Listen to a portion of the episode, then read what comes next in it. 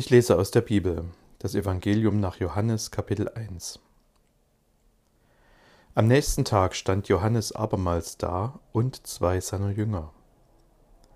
Und als er Jesus vorübergehen sah, sprach er, siehe, das ist Gottes Lamm. Und die zwei Jünger hörten ihn reden und folgten Jesus nach.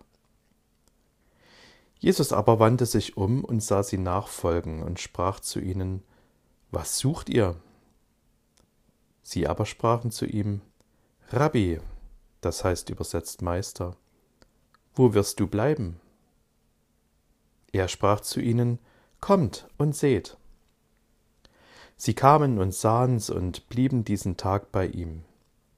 Es war aber um die zehnte Stunde.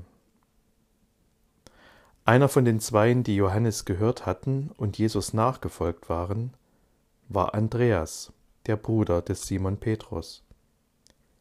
Der findet zuerst seinen Bruder Simon und spricht zu ihm, Wir haben den Messias gefunden, das heißt übersetzt der Gesalbte. Und er führte ihn zu Jesus. Als Jesus ihn sah, sprach er, Du bist Simon, der Sohn des Johannes. Du sollst Kephas heißen, das heißt übersetzt Fels. Am nächsten Tag wollte Jesus nach Galiläa ziehen und findet Philippus und spricht zu ihm, Folge mir nach. Philippus aber war aus Bethsaida, der Stadt des Andreas und des Petrus. Philippus findet Nathanael und spricht zu ihm, Wir haben den gefunden, von dem Mose im Gesetz und die Propheten geschrieben haben. Jesus, Josefs Sohn aus Nazareth. Und Nathanael sprach zu ihm, Was kann aus Nazareth Gutes kommen? Philippus spricht zu ihm, Komm und sieh. Jesus sah Nathanael kommen und sagt von ihm, Siehe, ein rechter Israelit, in dem kein Falsch ist. Nathanael spricht zu ihm, Woher kennst du mich? Jesus antwortete und sprach zu ihm, Bevor Philippus dich rief, als du unter dem Feigenbaum warst, habe ich dich gesehen. Nathanael antwortete ihm, Rabbi, du bist Gottes Sohn, du bist der König von Israel. Jesus antwortete und sprach zu ihm, Du glaubst, weil ich dir gesagt habe, dass ich dich gesehen habe unter dem Feigenbaum du wirst noch Größeres sehen als das. Und er spricht zu ihm, Wahrlich, wahrlich, ich sage euch, ihr werdet den Himmel offen sehen und die Engel Gottes hinauf und herabfahren über dem Menschensohn.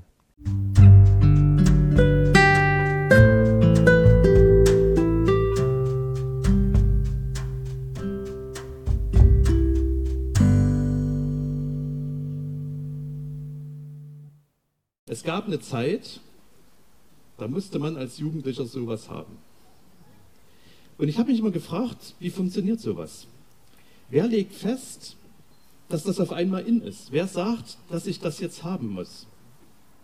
Ich frage das nicht, weil ich vorhabe, sowas zu erfinden und mich dann mit dem Erlös daraus zur Ruhe zu setzen, sondern ich frage das, weil das die Schlüsselfrage von Mission ist. Was braucht es, damit Menschen nicht sagen, ein Kugellager mit drei Armen, geht's noch, sondern das muss ich haben. Was braucht es, damit Menschen nicht sagen, Jesus, Kirche, Religion, geht's noch, sondern da will ich mehr drüber wissen. Das muss ich haben. Andreas, ein namenloser Jünger, Simon, Philippus und Nathanael. Das sind die Personen, die uns in dem Abschnitt, den wir gerade vorgelesen gekriegt haben aus dem Johannesevangelium, die ersten sind, die von Jesus in seine Nachfolge gerufen werden. Johannes erzählt uns eine ganz unspektakuläre Geschichte, die in sechs Schritten zeigt, wie Menschen auf die Spur von Jesus kommen und auf dieser Spur bleiben.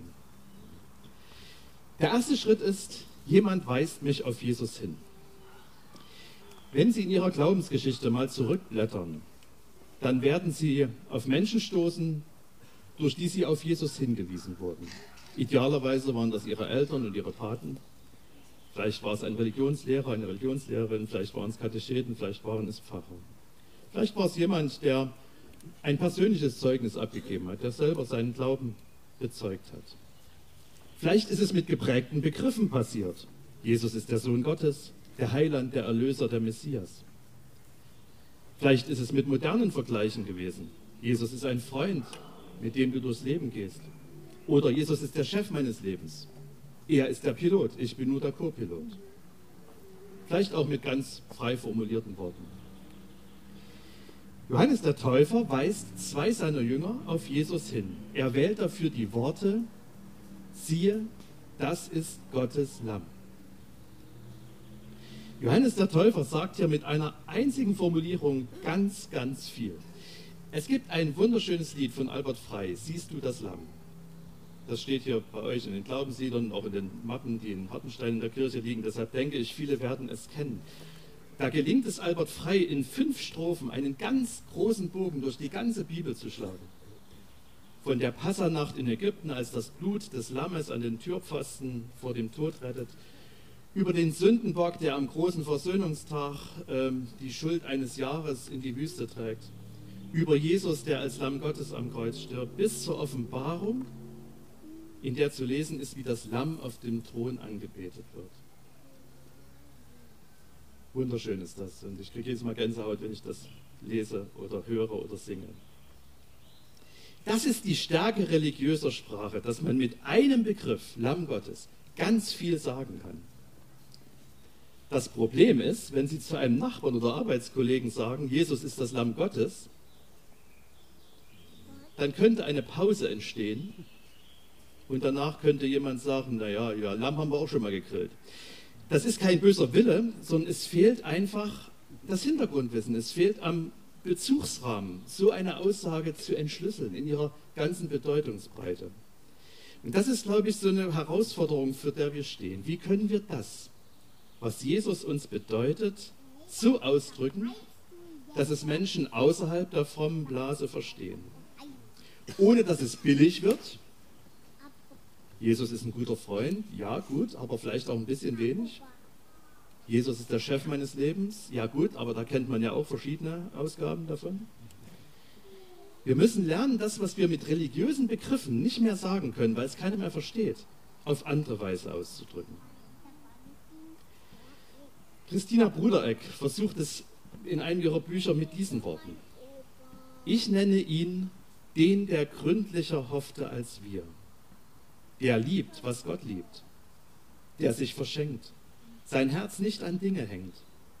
Ich nenne ihn Licht. Ich nenne ihn, mehr brauche ich nicht.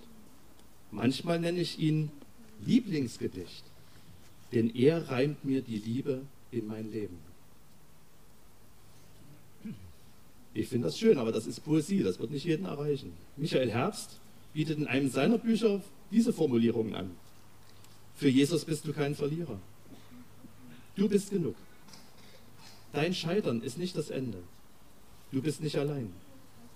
Du bist kein Sklave deiner Zeit und deiner Aufgaben. Wir haben ja gerade Schuljahresende und ich habe mich erinnert, als ich das nochmal gelesen habe, habe ich erinnert, dass der Schülerbibelkreis am Martin-Luther-Gymnasium in Frankenberg mal am letzten Schultag so eine Aktion gemacht hat. Da wurden, kriegten alle Schüler ein kleines Geschenk und da stand drauf, du bist mehr als dein Notendurchschnitt. Und dann war dann Hinweis auf Gott oder auf Jesus, habe ich vergessen. Nachfolge von Jesus beginnt damit, dass wir Menschen auf ihn hinweisen und auf ihn neugierig machen. Das ist nicht erledigt, weil es Reli gibt und weil jeder in Wikipedia den Jesus-Artikel lesen kann und weil jeder im Internet den Jesus-Film gucken kann und The Chosen und was weiß ich nicht alles. Und nicht jede Information, die wir über Jesus weitergeben, wird Begeisterung auslösen. Hatten wir ja vorhin in der Johannes-Story auch. Ähm, Nathanael, als Nathanael hört, dass Jesus aus Nazareth kommt, da ist für ihn erstmal klar, das kann nur schlecht sein. Und der Anspruch von Jesus, ich bin der Weg und die Wahrheit und das Leben, niemand kommt zum Vater außer durch mich, der wird auch heute nicht bei jedem gut ankommen. Und deshalb ist ein zweiter Schritt notwendig. Der zweite Schritt ist, ich gehe ihm nach.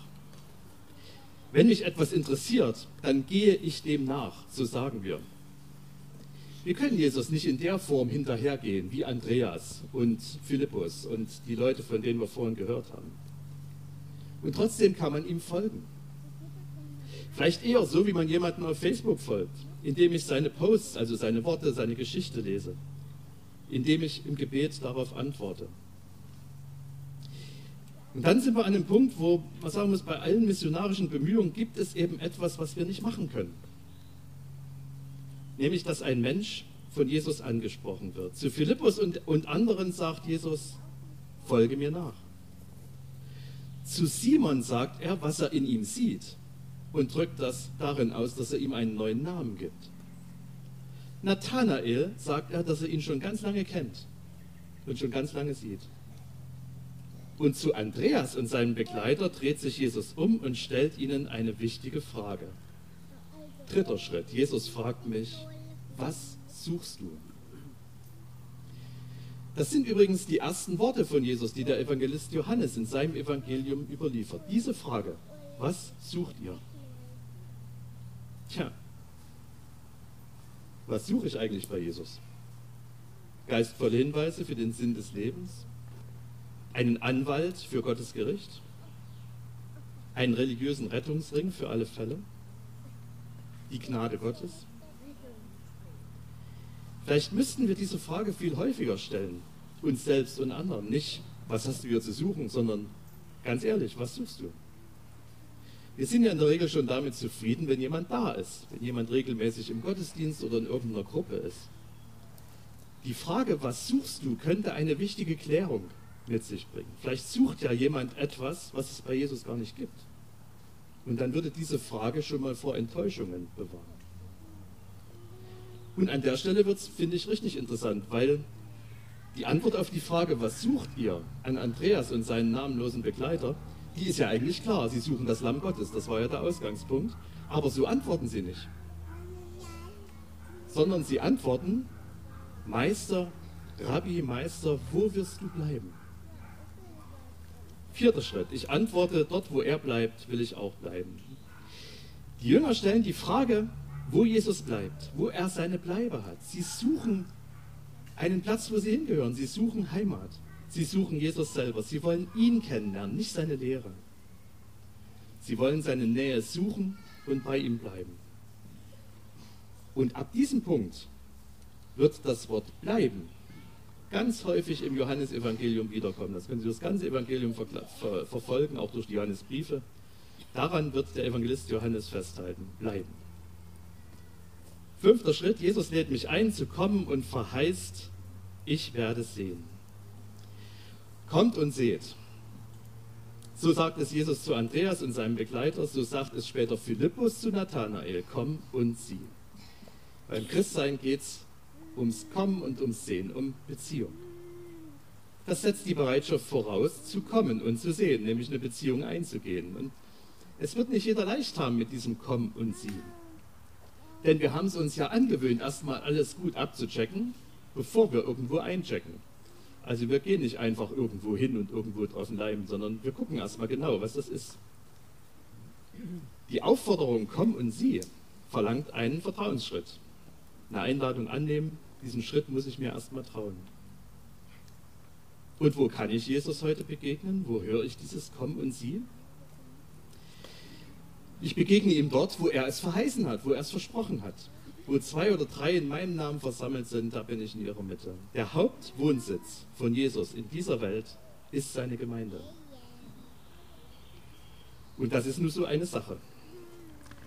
Also ich bin viele Jahre in Gemeinde und Kirche unterwegs und ich habe nicht nur einmal gedacht, in irgendeiner Sache, wo ich war, da kannst du niemand mit hinnehmen. Das ist hier alles ein bisschen komisch. Da will ich lieber nicht, dass das jemand sieht, der das nicht kennt. Weiß nicht, ob Sie das kennen, dieses Gefühl, ähm, die das schon mal gedacht haben an irgendeiner Stelle. Die Story, die Johannes uns erzählt, sagt im Grunde genommen, doch, doch, du kannst. Wenn es mir selber wichtig ist, dann kann ich auch jemanden einladen und sagen, komm, komm und guck dir an, was mir was bedeutet. Und ich will dir auch gerne erklären, warum es mir was bedeutet, obwohl es vielleicht ein bisschen komisch wirkt. Ich meine, was bedeutet das denn eigentlich, wenn es uns peinlich ist, Freunde mit in die Gemeinde zu nehmen? Das kann heißen, die Gemeinde ist peinlich. Okay, bei Willkommenskultur gibt es immer Luft nach oben und manche Gemeinderäume atmen so den Charme eines DDR-Museums. Ähm, und ich glaube nicht, dass alle das so deuten, dass man sagt, oh, hier wird nachhaltig gewirtschaftet, hier werden Möbel erst ausgetauscht, wenn es gar nicht anders geht. Sondern ich fürchte, man wird eine andere Botschaft daraus lesen. In Frankenberg gab es mal eine Zeit lang den Satz, du riechst nach Gemeinderaum. Der Gemeinderaum hatte einen, einen Duft, der war einmalig auf der Welt. Also man wusste genau, wenn sich jemand dort eine Stunde aufgehalten hat, konnte man ihm das riechen. Ein Stallgeruch ganz besonderer Art. Und es bedarf groß, bedurfte großer Anstrengungen. Wir können kompletten Fußboden auswechseln müssen, um das zu ändern.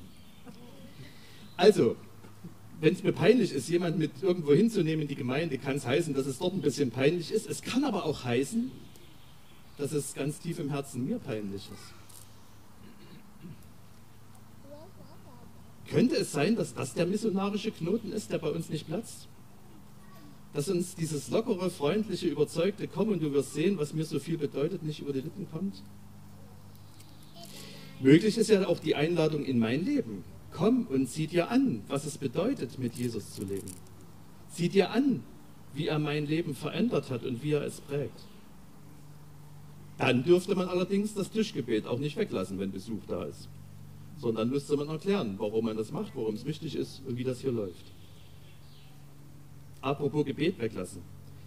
Ich habe vor einem Vierteljahr eine erwachsene Frau in Frankenberg getauft und die, ähm, als ihre Kinder noch in den Kindergarten gingen, da ging, ging sie in unseren Kindergarten, also in den Kindergarten der Kirchgemeinde, und sie war im Elternrat. Und der Leiter unseres Kindergartens hat am Anfang der Elternratssitzung immer gebetet. Auch wenn viele der Elternvertreter keine Christen sind. Und als sie uns dann erzählt hat, was bei ihr dazu beigetragen hat, dass sie äh, den Weg mit Jesus äh, sich entschlossen hat zu gehen, hat sie gesagt, diese Gebete am Beginn der Elternratssitzung, die waren für mich, die haben in mir was zum Klingen gebracht. Und da habe ich so gedacht, wow, ich hätte es wahrscheinlich nicht gemacht. Ich glaube nicht, dass ich in einer Gruppe, wo ich weiß, dass nicht alle Christen sind, am Anfang gebetet hätte. Er hat es gemacht und es war offenbar richtig. Sechster und letzter Schritt, ich weise andere auf Jesus hin. Wir erfahren nicht, was die beiden Jünger von Johannes mit Jesus erlebt haben. Schade eigentlich, man wüsste es so gerne. Aber wir sehen, was es bewirkt. Andreas weist jetzt seinen Bruder Simon auf Jesus hin. Und er tut es nicht mit den Worten, die bei ihm Interesse geweckt hatten. Siehe, das ist Gottes Lamm. Er tut es mit dem Bekenntnis, wir haben den Messias gefunden. Philippus weist am nächsten Tag Nathanael auf Jesus hin. Wir haben den gefunden, von dem Mose im Gesetz und die Propheten geschrieben haben. Jesus, Josefs Sohn aus Nazareth. Sie drohen niemanden, sie drängeln nicht, sie erzählen einfach, was sie gefunden haben bei Jesus. Nämlich nicht nur einen interessanten Gesprächspartner, nicht nur einen Star, nicht nur einen Freund, sondern viel, viel mehr. Viel mehr sogar, als sie selbst ahnen. Denn das verspricht Jesus ihnen zum Schluss. Wahrlich, wahrlich, ich sage euch, ihr werdet den Himmel offen sehen und die Engel Gottes hinauf und herabfahren über dem Menschensohn. Ich habe damals einen Konformanten gefragt, wie sowas geht. Warum das auf einmal erhaben müssen. Und er hat gesagt, naja, man sieht das dann auf YouTube und dann hat es der Erste in der Klasse und dann wollen es halt alle haben. Es hat sich herumgesprochen. Das ist jetzt in, das muss man jetzt haben. So geht Mission. Die gute Nachricht von Jesus soll sich herumsprechen. Vielleicht sind Sie selbst ja noch dabei, diesen Jesus zu entdecken. Dann haben, vielleicht haben Sie sich gerade erst auf seine Spur begeben. Dann können Sie in dieser Story sehen, was möglicherweise für Sie der nächste Schritt ist.